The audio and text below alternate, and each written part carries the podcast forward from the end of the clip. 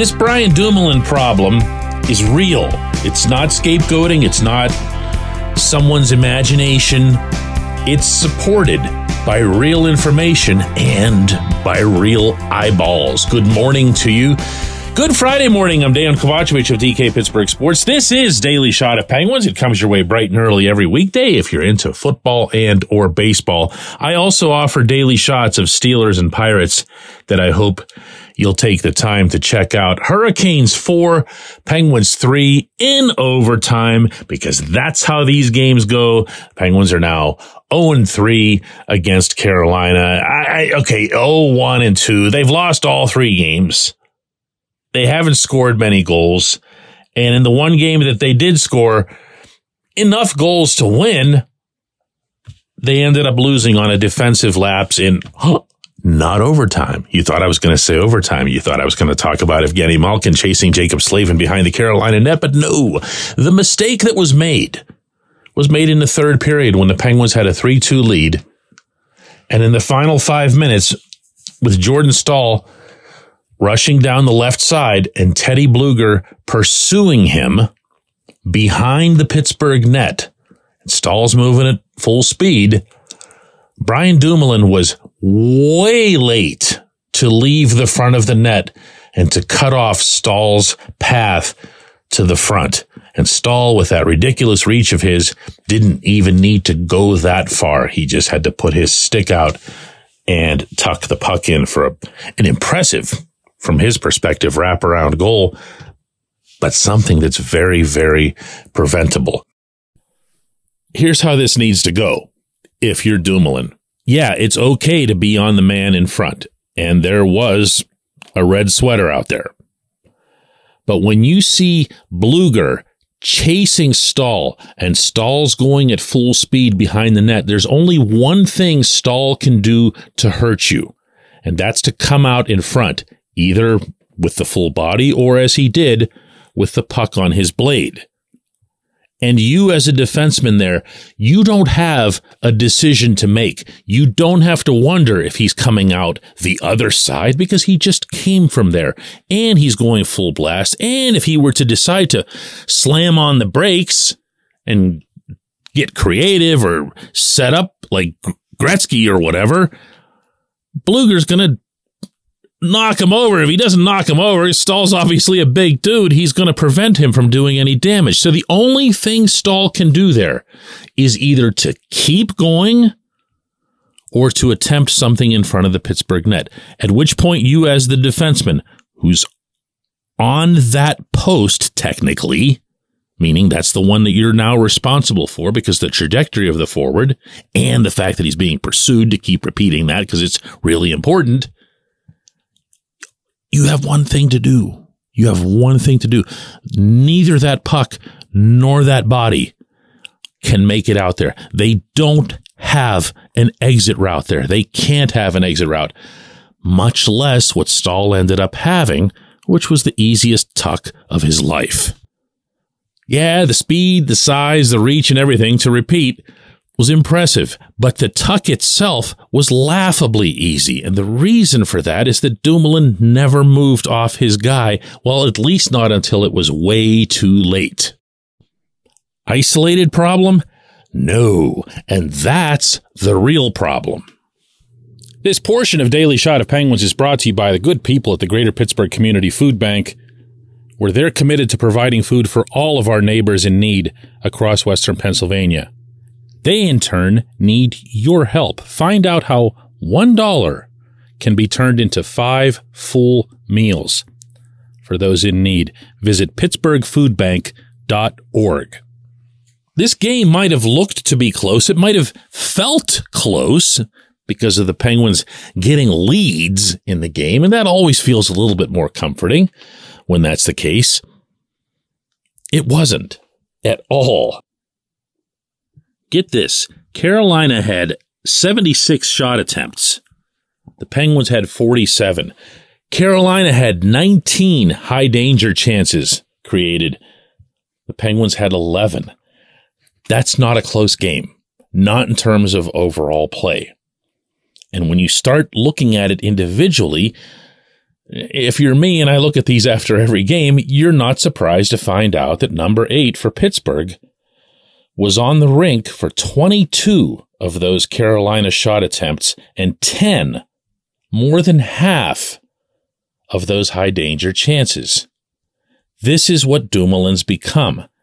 He's been on the ice for 104 high danger chances against this season, by far the most of anyone on the roster.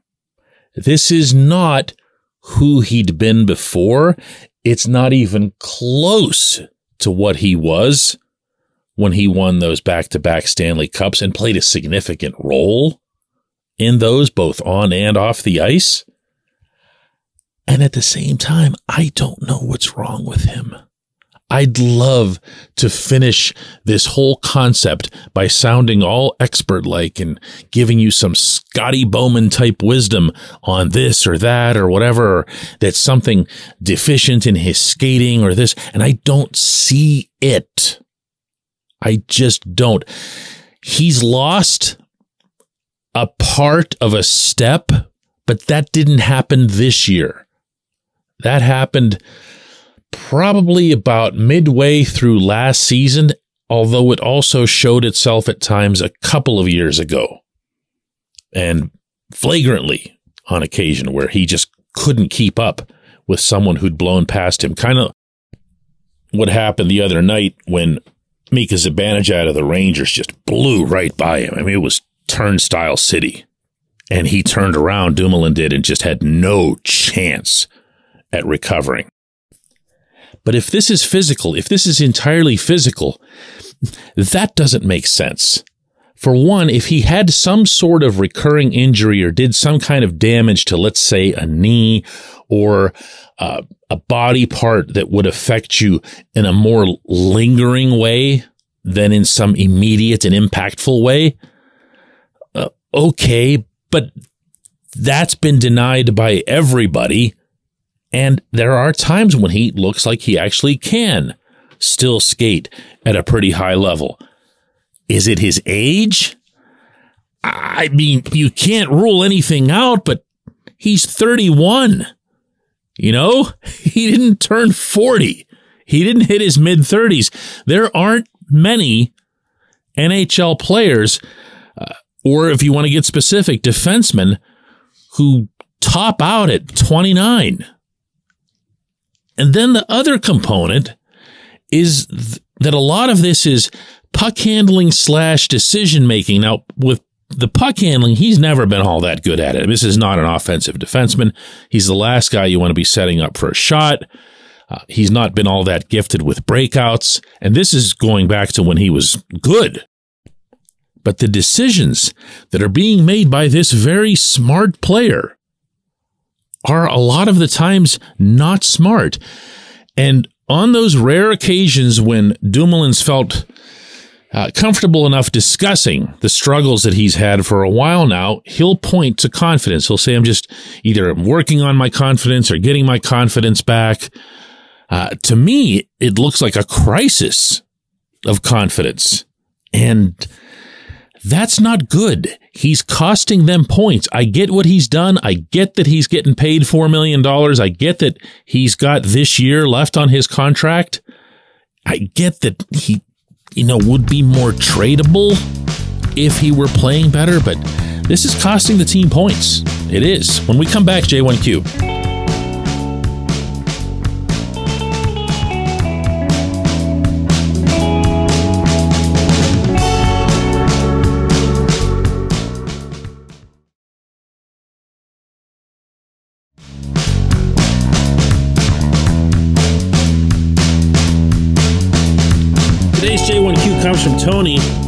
Says, DK, I'm far from a hockey strategist, but wouldn't you want your best player on the ice to start overtime when possession is so crucial and he's a better face-off option than Evgeni Malkin? And this is where I was suggesting at the start of the last segment that most of the dialogue was going to go. And, and it, it, again, it's natural. That's not me taking a shot at people or whatever. The last bad thing I saw is what most of us think about. And for what it's worth, Mike Sullivan agreed. He did not like the way overtime ended. It was Evgeni Malkin who chased Jaccob Slavin behind the Pittsburgh net in the three on three overtime, even though Slavin had the puck. And Slavin's really, really mobile. And you never ever do that. As you heard Sullivan say there, the moment you do that, the other team's got a three on two. It's simple math. You've taken one of your three and removed them from the equation. You turned him into a chaser on the play. It makes him basically useless. And that goes double when Rod Brind'Amour can afford the luxury of putting two defensemen and a forward on the rink, which he did because two of his defensemen are Slavin and Brent Burns, who can score on you all day long. So yeah, the puck comes up ice and it just turns out to be a, a gorgeous tic-tac-toe pass that Slavin pulls around Tristan Jarry and slams into the open side of the net. Hurricanes win. I believe it was at 23 seconds of overtime. Not even remotely interesting. Why do you not have Sid out there? I would argue that it really doesn't matter all that much. Um, yeah, if Sid's out there, he wins the draw. That's fair. Uh, you get yourself whatever it is, 30, 45 seconds or so of useful possession, meaning before everybody gets gassed and you end up doing something goofy and in all likelihood, you're not going to retain the possession anyway. At some point, Gino's going to come on, but it might not be where he has to take a draw, although Gino hasn't been bad at draws. I, I have a hard time looking at that goal and saying, man, the coaches blew it. Okay. that one reason is the one I just laid out. And the other one is, and they'll all acknowledge this there. And I mean, every head coach in the league will acknowledge that three on three does not lend itself to a whole lot of intensive strategy. It just doesn't. There are things that you don't want to do and those do get delineated to the players, like don't chase the other guy behind the net. But from there, the setup, the gaining the zone, deciding when to come back out of the zone, you know, the Phil Kessel thing where you kind of just go for a skate and reset. That's entirely on the talent that's on the rink, uh, up to and including which defenseman can or can't go in deep because you've seen Chris Letang go in way deep in those three on threes. And, you know, the Penguins used to be good at this sort of thing. They're not. They haven't been all season. And Sullivan is right to be and to sound a little ticked off about it publicly. That's okay. Uh, the moment he takes the foot off that particular gas pedal, that's when your team starts thinking things like, why do we need to get good at this? This doesn't happen in the playoffs. And then, you know, you don't get into the playoffs. You have to keep the mindset that you're accumulating points the whole way through. And if you are doing what you heard Sullivan say and leaving points on the table, that's a problem. But I'm going to do something that I don't usually do here. And I'm going to boomerang back to my first segment because for me, the problem isn't this. There have been way too many blown leads by this team in general. There have been way too many overtimes where there didn't need to be overtimes. And you know what? If you want to carry things back to last season, and I'm being fair to Dumoulin here, he didn't play in the playoffs at all, obviously, due to injury. The problem's a long recurring one. The Penguins need to become a better team at either protecting leads or adding to leads. If Dumoulin were to get, I don't know, scratched, lowered on the depth chart, although there's not much lower that he can go, and you can find a way to bring Ty Smith up, that's the young, crazy mobile defenseman who was acquired in the John Marino trade from the Devils, 22 years old, really impressed in training camp and the preseason, coaches legit loved him and didn't rule out that he could have stayed at the time. He was more of a cap casualty than anything else. He's an offense first guy. He's always been that, but the modern NHL encourages that sort of thing. In 25 games for Wilkes-Barre, Smith has four goals, 10 assists. Three of his four goals are on the power play because he's the power play guy. down there. And if you remember anything about him from training camp and or the preseason, you'll know why he's the power play guy. Does some really, really good things with the puck. Always finds a way to get it through. Adds something to your team. Adds a dimension that isn't all the way currently there. Adds a dimension, by the way, that the Hurricanes have in abundance something else to think about. I appreciate the question. I appreciate everyone listening to Daily Shot of Penguins today, all year long. Merry Christmas to you. Be safe wherever it is that you're traveling to, even if it's just across the street.